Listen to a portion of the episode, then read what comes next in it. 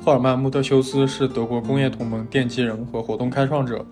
德国现代设计运动的先驱其理论思想是强调客观主义机器风格标准化主张设计艺术应追求目的讲究实用功能讲究成本核算宣传功能主义。